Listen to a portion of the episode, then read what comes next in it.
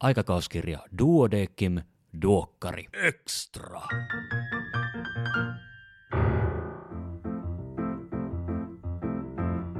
Arvon kuulija, tervetuloa mukaan Duokkari Extraan. Minä olen Kari Hevossaari, lääkäri Helsingistä. Tämänkertaisena aiheena on vankeus ja terveys. Tarkemmin se, miten hoidetaan terveyttä silloin, kun vapaus on vankeusrangaistuksella ihmiseltä riistetty. Tästä kanssani on keskustelemassa Samuel Aduchief, joka on entinen vankiterveydenhuollon alueylilääkäri. Tervetuloa Samuel. Kiitos Kari. Äh, hienoa päästä tänne pohtimaan näitä vankiterveyden kysymyksiä. Hyvä. Ja ennen kuin me mennään vankiterveydenhuoltoon, niin puhutaan vähän susta. Hmm. Eli kertoisitko lyhyesti itsestäsi ja siitä, että miten, miten sä oikein päädyit kirjoittamaan kun potilaani on vankilassa artikkelia, joka on just, just ikään ilmestynyt aikakauskirja Duodekkimissa? Joo. Totta, mä oon päätynyt lääketieteen pariin, koska koin jo aika nuorena ja nuoruudessa, nuoressa aikuisuudessa vahvistuen, että, että ihmisiä pitää jeesata. Ne, jotka kykenevät ja pystyy, heidän kuuluu auttaa. Ja tuota, lääketieteen opintojen aikana päädyin harjoitteluihin nuorisopsykiatrialle, psykiatrian puolelle muuten ja tota, ensimmäistä valmistumisen jälkeistä työpaikkaa, varsinaista työpaikkaa hakiessa, niin, niin tota, vankiterveydenhuolto sattumalta pomppas eteen. Joo. Ja tota, työskennellessä siellä vankilassa tota, näitä ihmisiä auttaen ja, ja siviilipuolen kollegoiden kanssa yhteistyötä tehdä, niin aika nopeasti tuli selville, että ensinnäkin meidän potilailla oli hyvien kokemusten lisäksi harmillisen paljon huonoja kokemuksia, mutta myöskin meidän, meidän kollegoilla, muilla lääkäreillä ja, ja hoitajilla sun muilla, niin tuntuu olevan haastetta niin käsittää ja käsitellä sellaista potilasta, joka sattumalta oli ihmisen lisäksi myös vanki. Joo. S- niin, koska varmaan aika monelle vanki tarkoittaa jotain pelottavaa. Joo, tämä on nimenomaan näin, että vaikka vankiväestössä tietyt piirteet korostuu, siellä on niin aika paljon näin lääketieteellisesti ajateltuna, niin esimerkiksi persoonallisuushäiriöiden tota, määrä ja osuus on aika suuri. Päihdehäiriöiden määrät on suuret, hyvin monilla on ja aika vaikeitakin. Ei toki kaikilla ö, kumpaakaan. Joo. Mutta tota, jo näistäkin syistä ja kun se näkyy niin selvästi sitten myös ö, tota, käytöksessä, joita, joita tota, meidän vankipopulaatiolla sitten on, on eri paikoissa, niin mä tavallaan ymmärrän sen, että tulee herkästi tällaisia epäluuloja siitä, että, että ihminen, joka jossain elämänsä vaiheessa tekee yhteiskunnan rikoksiksi määrittämiä asioita, niin on, on kaikkialla – jotenkin rosvomainen. Ja niin, kyllä niitä ennakkoluuloja on aika paljon. No miten, on, on, onko kaikki vangit rosvomaisia aina vaan? No ei, kyllä me aika, voisin sanoa, että aika laajasti vankiterveydenhuollossa koetaan, että, että meidän potilaat on tosi kiitollisia saamastaan hoidosta, tutkimuksista, ihan tavallaan niin kuin tavalliset ihmiset on. Ja siinä vuorovaikutuksessa, jos ei tulla ylimielisesti, määräilevästi tai moralisoiden, vaan niin ihmiset toistensa kanssa, niin melkein aina kommunikaatio ja yhteistyö on tosi hyvää. Ja toihan periaatteessa senhän pitäisi päteä ihan kaikkiin lääkäripotilaskohtaamisiin, ettei, ettei ylhäältä päin komennella. Niin, kyllä. Se on sitten käytännön arjessa joskus, joskus vaikeampaa, varsinkin jos potilas syystä tai toisesta herättää voimakkaita tunteita, esimerkiksi vaikka pelkoa. Aivan. Toinen, mikä voi olla, että jos sattumalta tietää tai arvaa tai jotenkin muuten, mitä rikollisia tekoja joku, jokin, joku ihminen, potilas on tehnyt, niin se voi, voi sitten niin, herättää myös muita negatiivisia tunteita inhoa, halveksuntaa tai tämän tyyppistä. Mutta eikö näin, että, että tota, tai me, me, me itse me mennään varmaan kohta puoliin vähän tarkemmin siihen, että tota, missä vankeja hoidetaan. Joten mä säästän tämän mun kysymyksen sinne. Hmm. Ja tota, vielä niin kuin sua ja sun, sun niin kuin suuntautumista mietin, että oikeuspsykiatria on se, mihin sä erikoistut. Ja, ja, ja sen lisäksi sä selvästi haluat auttaa ja vaikuttaa monella tasolla, koska sä, sä, oot, sä oot myös mukana kunnallispolitiikassa. Sä oot Helsingin tota, sosiaali- ja terveyslautakunnan jäsen, eikö näin? Joo, kyllä. Tota, tuolla vankilassa töitä tehdessä tuli aika selväksi, kuinka ihan kaikissa käänteissä meidän yhteiskunta ja sen tukiverkot ei toimi reilusti ja ihmisten ikään kuin parempia mahdollisuuksia tai siis parempia valintoja mahdollistaen. Ei ole tarkoituksenmukaista kaikkia kaiken aikaa ainoastaan paapoa, mutta mun mielestä semmoiset reilut mahdollisuudet on, olisi niin taattava ja se ei kyllä tällä hetkellä toteudu. Ja ihmisiä voi auttaa potilas kerrallaan tai klinikka kerrallaan, mutta myös terveydenhuoltojärjestelmä kerrallaan. Ja siinä mielessä mä oon nyt, nyt päätynyt tosiaan tonne kuntapolitiikkaan ja vasemmistoliiton mandaatilla tuonne sosiaali- ja terveyslautakuntaan. Mä toivotan sulle onnea, onnea ja jaksamista myös kuntapolitiikassa, koska voisin kuvitella, että se ei ole aina pelkästään ihan kevyttä. Joo, siellä on, on mahtavaa, kun saa jotain konkreettisia asioita – eteenpäin. Ne on usein aika paperin, paperilla höystettyjä, mutta tota, esimerkiksi tuolla viime vuoden puolella olin kasvatus- ja koulutuslautakunnan jaostossa, jossa, jossa oli käsittelyssä tällainen joustavan perusopetuksen paikkojen vähentäminen. Joo. Kuulostaa hassulta, mutta meillä on Helsingissä 80 lasta, jotka joko pääsee yläasteelta läpi jos he saa tätä joustavaa perusopetusta, eli vähän niin kuin ammattikoulutyyppistä tekemällä oppimista. Joo. Tai sitten he on tunnistetusti ja tutkitusti suuressa vaarassa, että ei pääse peruskoulusta läpi ollenkaan. Ja nyt ehdotuksena oli, että leikataan paikkoja 25 tai 50 prosenttia ja me saatiin lopulta sitten se estettyä. Hyvä te. Hyvä te. Toi mitä sä puhuit, puhuit siitä, että, että yhteiskunnan tukiverkkoja, niistä pitäisi pitää huoli. Toi tuo mieleen sen, kun, kun tuossa hiljattain tein oikeuspsykiatriasta Duokkari Extra podcastin ja, tota, ja siinä pohdittiin sitä, että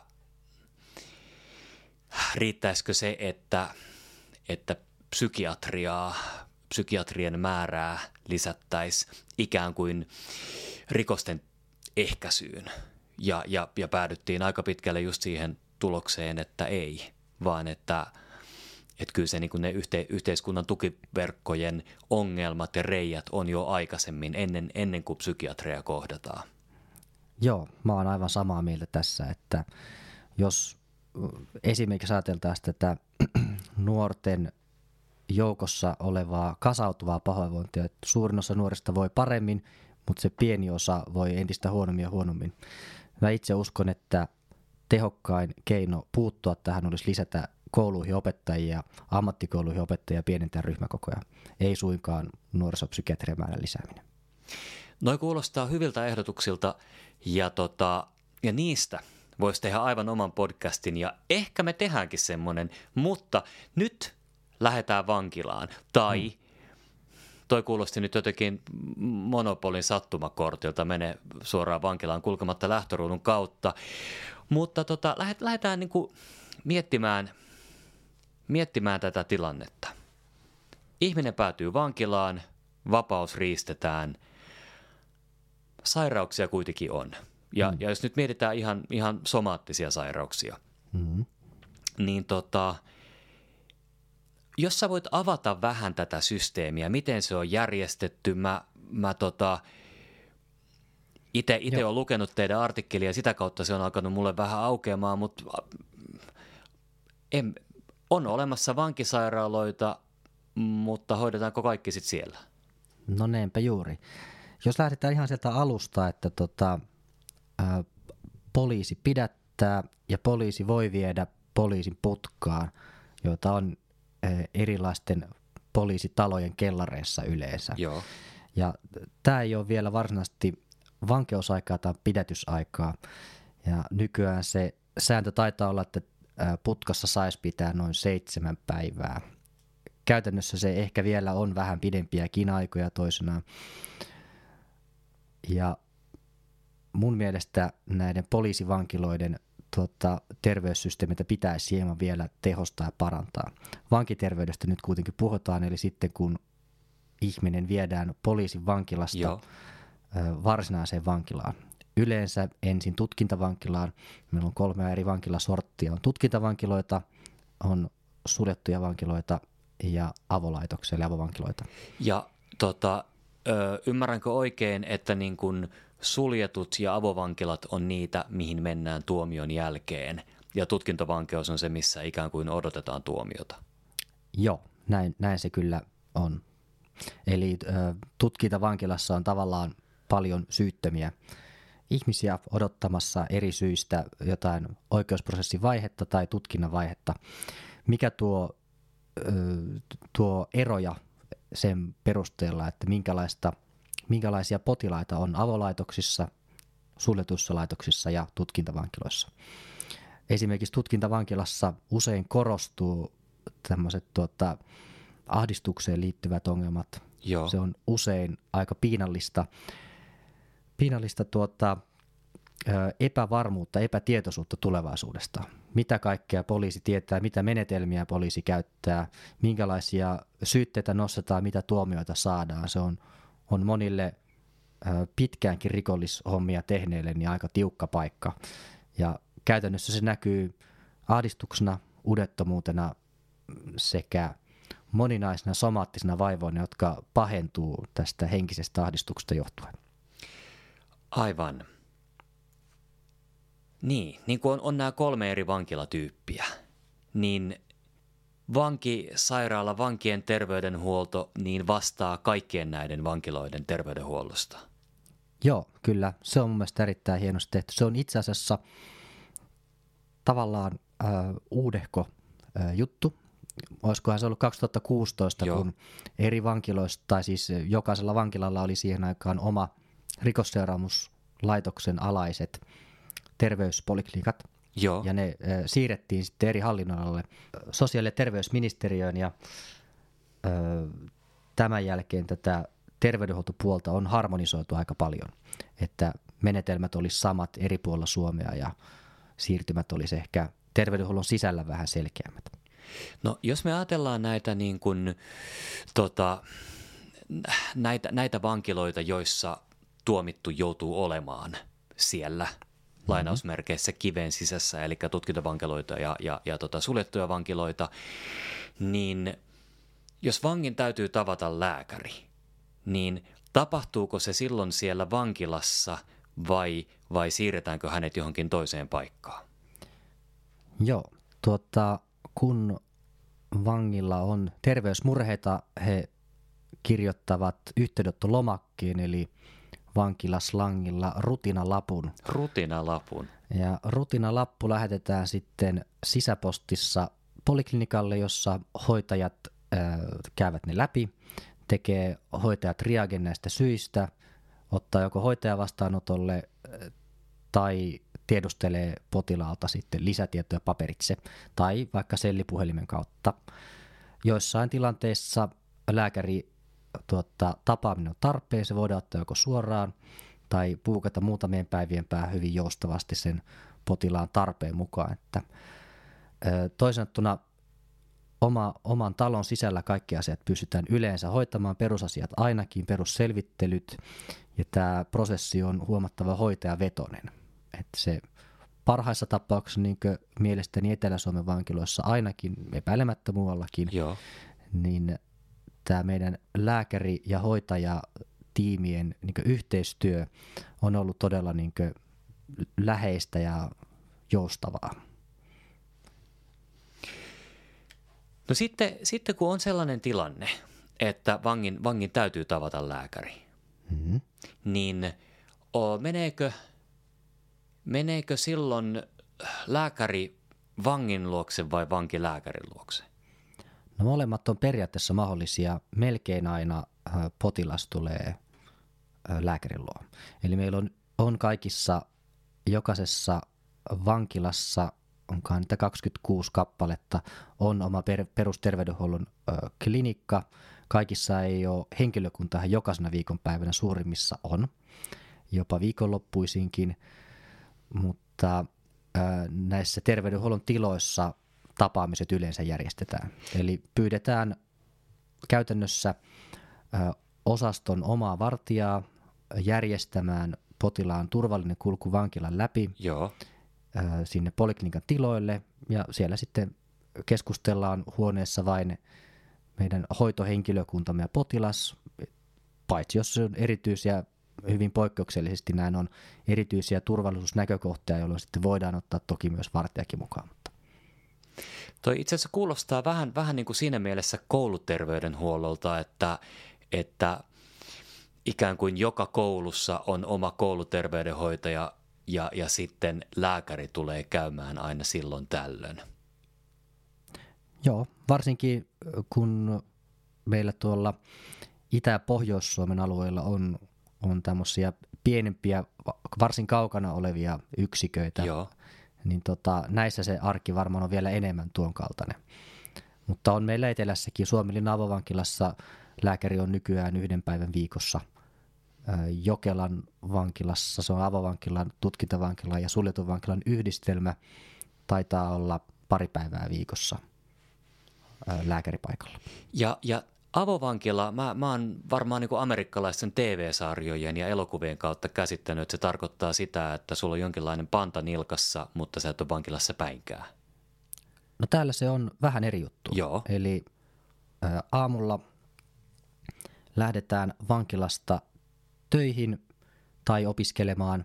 Iltapäivällä palataan vankilaan takaisin. Ja iltapäivästä aamuun vietetään siellä vankilassa. On jotain poikkeusjuttuja, missä sitten voi viettää pidempiä aikoja siviilielämän puolella, mutta näin ne yleensä toimii. Ja, äm, kuinka paljon toimintaa tapahtuu vankila-alueella, avavankilan alueella tai sen välittömässä läheisyydessä riippuu vähän yksiköstä. Aiemmin ne on käsittääkseni ollut enemmän siellä vankilan alueella tai läheisyydessä vaikkapa joku vankilan oma navetta ja sen Joo. huoltaminen. Nykyään enemmän sitten lähdetään näihin ammattikouluihin tai muihin kouluihin ikään kuin siellä ympäristössä sen vanki, vankilapäivän avoosuuden aikana. Okei. Ja tuossa joitain minuuttia sitten, kun mä puhuin, puhuin ää, tutkintavankeudesta ja, ja suljetuista vankiloista paikkoina, jossa ollaan lainausmerkeissä kiven sisässä, niin avovankilastakin itse asiassa suurin osa vuorokaudesta ollaan siellä vankilassa. Joo, kyllä. Toki ne on paljon miellyttävämpiä paikkoja, että siellä saa usein sen vanki, alu, vankila-alueen sisällä sitten kävellä vähän, vähän tota noin vapaammin. Esimerkiksi äh, Keravan avovankila ja Suomen avovankila, jotka on itselleni tuttuja, niin Suomenlinnan. Niin, Joo. kyllä. Se ne on suorastaan maailmanprintökohdetasoisia. Siellä on, voi kustaa miekan läheisyydessä nostella puntteja ja katsella aavaa ulappaa tai käyskennellä komendantin vanhassa kirsikkapuutarhassa tai maailmanperintörapualtaiden läheisyydessä uittaa varpaita vedessä. No ei se tietenkään korvaa sitä vapauden menetystä, mutta onpa ainakin puitteet mietiskellä asioita. Aivan. Tota, nämä, nämä vankilääkäri tai tota, vankilassa, vankilan poliklinikalla tapahtuvat vastaanotot, ne on, ne on yleislääkäritasoisia, eikö niin? Joo, kyllä. Mitä sitten, jos, jos tulee eteen tilanne, jossa vaaditaan, vaaditaan erikoissairaanhoitoa, niin miten silloin toimitaan? Meillä on vankiterveydenhuollossa, mä olin siis itsekin tosiaan siellä perusterveydenhuollon, vähän niin kuin terveyskeskus kylälääkärinä siellä vankilassa. Joo. kun menee tota, perustason yli, otetaan puhelin kouraa ja soitetaan konsultaatiopuhelu oman alueen erikoissairaanhoitoon. Neuvotellaan paikkaa, tarpeita ja tarvittaessa lähdetään sitten vankilan sijaintipaikan mukaiseen lähimpään yksikköön sopivalla kiireellisyydellä. Eli tässä on melko usein käytännön ongelmia, kun pystytäänkö vaikkapa mikkeliläistä potilasta hoitaa, hoitamaan Peijaksen sairaalassa Vantaalla. Kyllä pystytään, jos hän on Vantaan tutkintavankilassa Joo. sisällä. Eli siinä mielessä ei mennäkään enää väestörekisteritiedon, vaan vankitiedon mukaisesti. Ja nyt, nyt me mennään semmoiselle semmoiselle alueelle, mikä on, on tärkeää sellaiselle kollegalle, eli valtaosalle meistä, jotka ei säännöllisesti työskennellä vankien kanssa. Eli vanki tulee pois vankilasta ihan rivilääkärin, jonkun tahansa lääkärin vastaanotolle. Mitä, mitä pitäisi tietää? Tämä, mitä me vähän aikaisemmin puhuttiin, että saattaa pelottaa, ei, ei ihan tiedä, että miten, miten nyt miten pitäisi, pitäisi olla. Mit, miten sä neuvosit kollegaa, joka tietää, että seuraava potilas on vanki? Hmm. Öö, ihmisen kohtaaminen ihmisenä on se kaikkein keskeisin ohjenuora. Öö, sitä helpottaa, kun pystyy ohittamaan ne liiat stereotyyppiset pelot. Kun potilas lähtee vankilasta, hänelle on aina tehty jonkinasteinen ö, uhka-arviointi. Joo. Ja tästä vankipotilaan turvallisuudesta vastaa rikosseuraamuslaitos, eli ne vanginvartijat, eli valvonta, kuten tuolla linnassa puhutaan. Siinä mielessä näistä terveys- tai turvallisuuskysymyksistä ei tarvi liikaa huolehtia. Et jos on jotain erityistä, niin siellä on varmasti tuota, kokeneempia vartioita, jotka ottaa ne asiat huomioon. Aivan. Ja siinä mielessä voi olla tavallaan vähän äh, rennommin mielin hoitaa ihmistä kuten hän on. Siinä on muutamia teknisiä asioita, joita kannattaa huomioida, mutta nekin on ihan helposti ohitettavia. Muun muassa tuosta meidän artikkelista löytyy. Niinpä te olette, sinne on listattu juttuja hyvin. Ja tämä, mitä mä meinasin tosiaan aikaisemmin kysyä, oli se, että, että sinänsä se, minkä takia tämä kyseinen potilas on vankilaan tuomittu, niin se ei oikeastaan kuulu sille lääkärille, joka vankilan ulkopuolella häntä hoitaa. Juuri näin, ja yleensä on myös niin, että vaikka vankilalääkärille periaatteessa on mahdollisuus käydä tarkistamassa vankitietojärjestelmästä näitä rikoksia ja syytöksiä ja niin poispäin liittyviä tekijöitä, niin ei me sitä kyllä koskaan sillä tehdä. Tai ei koskaan, tehdään hyvin harvoin, Joo. koska sille ei juuri koskaan ole mitään merkitystä potilaan hoidon kannalta.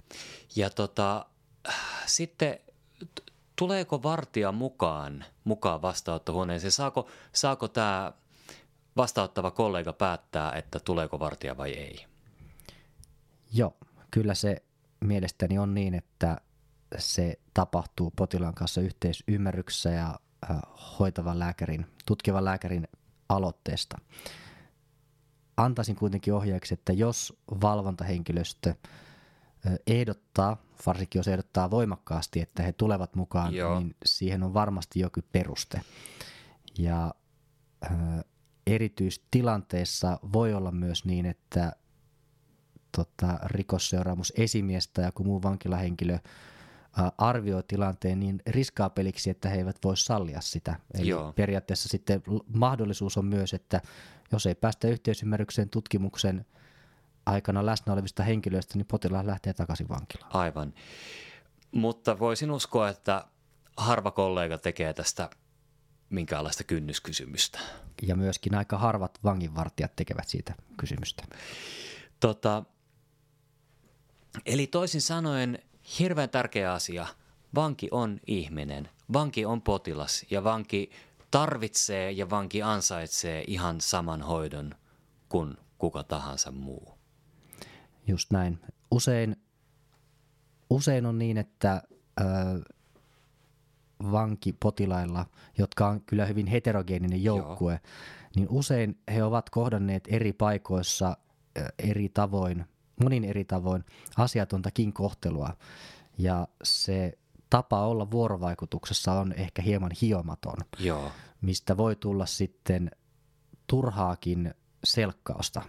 Et jos joskus lääkärin on hyvä painaa asioita villasella tai olla hieman suurpiirteinen vaikkapa käytetyn tota, kielen suhteen. Joo. Et jos potilas tulee sellaisesta kulttuuriympäristöstä, missä karski kielenkäyttö on normaalia, on ehkä mielestäni taitamatonta lääkäriltä sitten vaatia semmoista pyhäkoulukieltä vastaanotolla. Juuri näin, mutta tämä ei myöskään tarkoita sitä, että lääkärin täytyy alkaa heittää slangia tai jonkinlaisia katuuskottavia sanoja puhuessaan vangin kanssa. Joo, kyllä. En itsekään, vaikka vankilassa, vankilassa töitä tein ja huumeongelmia ja huumeiden kanssa paljon oli, niin yleensä kannattaa vaan myöntää, että tota, on näitä päihteitä ja niillä on paljon lempinimiä. Mä en ole ihan varma, että mikä tämä päihde nyt siis on, mitä sä tarkalleen ottaen käytät. Voitko sanoa se vielä lääkäriksi? Joo. Ja usein potilas naurattaa ja kertoo sitten, mikä se oikeastaan oli se hieno slangisana, mitä hän oli käyttämässä. Aivan. Se, niin. Tota, mitä sitten, jos, jos on, on tarve jollekin haastavammalle, on, on joku iso leikkaus, joka ehkä vaatii sairaalahoitoa sen jälkeen, niin tota, ir, irtoako sitten niin kuin vartioita sinne sairaalaan vai pystyykö vankisairaala järjestämään vuodeosastohoitoa? Aina kun tulee tämmöisiä erityistilanteita, niin niistä voi ja niistä kannattaa neuvotella. Ja vankiterveydenhuolto, vaikka onkin aika pieni joukkue ja aika kiireinen joukkue, niin tällaisiin tärkeisiin asioihin, niin mun ymmärtääkseni aina on meillä aikaa löytynyt. Eli se on se paras tapa ö, soittaa sinne vankilan mukaiseen terveysyksikköön, eli vankiterveyden polille, ja, ja neuvotella se. Käytännössä, jos rikosseuraamus, eli vankilaviranomainen ajattelee, että potilas on esimerkiksi vaikka karkaamisriskissä tai väkivallan tekemisen riskissä, ja siellä on mukana esimerkiksi vaikka kaksi vartijaa, Joo. ja ihminen tarvitsee kuitenkin siitä huolimatta erikoissairaanhoidon osastohoitoa, niin kyllä joskus on vartiointi siellä osastolla mukana 24-7. Aivan. Se ö, useimmiten kuitenkin erikoissairaanhoidosta nykyään päästään aika nopeasti kuntouttavammille osastoille, Joo. ehkä perusterveydenhuollon vuodeosastotasoisille osastoille, ja tällainen palvelu vankiterveydenhuolloltakin löytyy. Eli somaattinen vankisairaala, jossa pystyy hoitamaan hyvin ö, perusterveydenhuollon tasoisia osastoasioita. Okei. Okay. Tota, sitten, sitten asia, mitä me on tässä muutamaan otteeseen sivuttu, on, on huumeet, erilaiset päihteet. Ja toisaalta vangeilla voi myös olla univaikeuksia, ahdistusta ja muuta. Niin voiko kuka tahansa määrätä vangille mitä tahansa? Vai on, onko siinä jonkinlaisia rajoituksia? Eli ihmisen ja potilaan tavallaan lääkityksestä vastaa aina se hoidosta vastaava lääkäri, ja kun ihminen on vankilassa, niin se hoidosta vastaava lääkäri on se vankilalääkäri. Ja siinä mielessä kuka tahansa voi määrätä niitä ja niitä voi käyttää sitten siviilipuolella, mutta kun potilas palaa polikliniseltä käynniltä vankilaan, niin se lääkevastuu palaa täysmääräisesti vankiterveydenhuollon hoitavalle lääkärille. Ja käytännössä se tarkoittaa, että jos potilas käy erikoissairaanhoidon diabetesyksikössä ja siellä tehdään hienoja säätöjä Joo. lääkkeisiin, ne toteutetaan käytännössä aina yksi yhteen vankilassa. Jos diabetespolilla on samalla pohdittu, että pitäisikö hoitaa tätä ahdistusta benzodiazepiineilla, niin sitä lääkettä tuskin jatketaan vankilassa. Käytännössä ei jatketa. Eli näitä päihdetyyppisiä, päihdepotentiaaleja lääkkeitä, niin niiden käytölle on huomattavan korkea kynnys. Ja niin, ehkä käytännön tasolla ongelmaa voivat aiheuttaa sellaiset lääkkeet, joita käytetään esimerkiksi neuropaattisessa kivussa, mutta jotka omaa samalla myös vahvan päihdepotentiaalin. Ja niissä, niissä ilmeisesti riskinä on paitsi se, että potilas väärinkäyttää niitä, niin potilas saattaa käyttää niitä ehkä kauppatavarana tai hän saattaa tulla uhatuksi niiden takia. Tai potilas voi myös joutua, on alun perin tullut uhatuksi ja hänen pitää sen jälkeen näytellä jotain oireita saadakseen niitä lääkkeitä, jotka haataa eteenpäin. Että vankilakulttuuri aiheuttaa lieveilmiöitä ja uhkaa potilaille ja sen takia, senkin takia on tosi tärkeää olla aika tarkka näistä tota, vankilavaluutoista. Joo. Nyt mä tässä mietin tämmöistä asiaa, mikä, mikä ainakin terveyskeskuksessa tuntuu hyvin keskeiseltä, niin on, on, on potilaiden elintapoihin vaikuttaminen. Ja voisi ajatella, että vangeilla ainakin ruoka- ja nautintoaineet niin on aika tarkkaan määrättyjä niin kuin vankilan puolelta. Joo, kyllä. Siellä tota, nykyään taitaa olla kaikissa vankiloissa, tai ainakin Etelä-Suomen kaikissa vankiloissa, samat murkinat kuin armeijan alokkailla, eli se Leijona Cateringin armeijan ruokapalvelu. Ne on tietysti mitattu ja laskettu kaikkien suositusten mukaisesti. Ja päihteitä vankiloissa on jonkin verran, no huomattavan kalliita, niitä on paljon vähemmän kuin siviilimaailmassa, mutta näihin päihteisiin liittyen. Joo. Mä olisin muuten vielä maininnut tuosta lääkekysymyksistä. Kyllä. Ja tämä erikois, erikoiskysymys on näissä, näissä tota, kroonisen kivun ja neuropaattisen kivun lääkehoidossa. Niin sellainen erikoisyksikkö meillä vankiterveydessä on psykiatriayksikön lisäksi on erinomaisen tarpeellinen kiputiimi siinä vankisairaalan yhteydessä, Joo. jonka kautta me usein pohditaan ja määritetään, että mitkä siviilissä pitkäänkin käytössä olleet kipulääkkeet on, on kokonaisuuden kannalta parhaat, ottaen huomioon yksilölliset ja ö, vankilakulttuuriin liittyvät ja laitokseen liittyvät ikään kuin tekijät. To, toki aina yksilö edellä. Aivan. Tämä, tämä kiputiimi kysymys, että meillä usein on vankilassa mahdollista miettiä näitä mielestäni aika hyvinkin. Se kuulostaa hyvältä. Ja ylipäätään äh, kiva, että sun kaltaisia ihmisiä on ollut ja on huolehtimassa vankien terveydestä.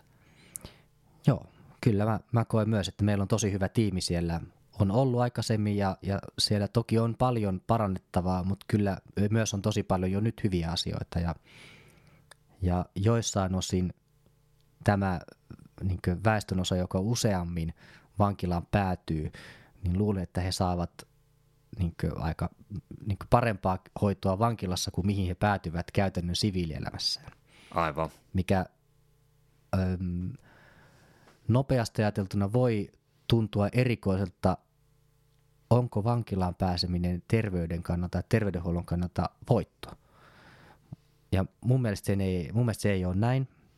Ja mun mielestä sen hyvän hoidon, siinä on monia hyötyjä, on sekä näitä välittömiä hyötyjä, ihmisoikeushyötyjä, mutta siinä on myös sitä hyötyä, että hyvin hoidetulla terveysavulla vankilassa voidaan uskoakseni vähentää uusinta rikollisuuden riskiä, voidaan parantaa kaikenlaista prososiaalista ja yhteiskunta, niin kuin, yhteiskuntamyönteistä toimintaa ja toimintakulttuuria siinä yksilössä.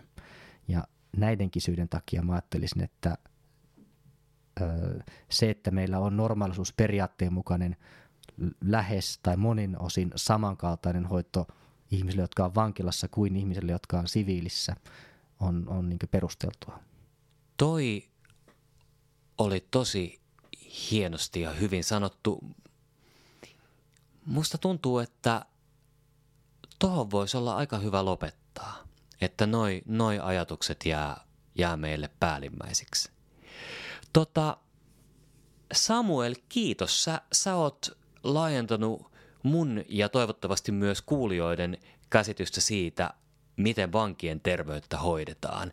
Ja, ja muistuttanut sen tärkeän asian, että vanki on ihminen ja, ja vanki on potilas, jota tulee kohdella niin kuin ketä tahansa muutakin potilasta. Samuel Aduchief, kiitoksia, että ehdit mukaan Dokkari Extra. Kiitos, oli kunnia päästä tähän mukaan puhumaan näistä aika tärkeistäkin aiheista. Hyvä. Ja hyvä kuulija, hyvät kuulijat, voikaa oikein hyvin. Moi moi!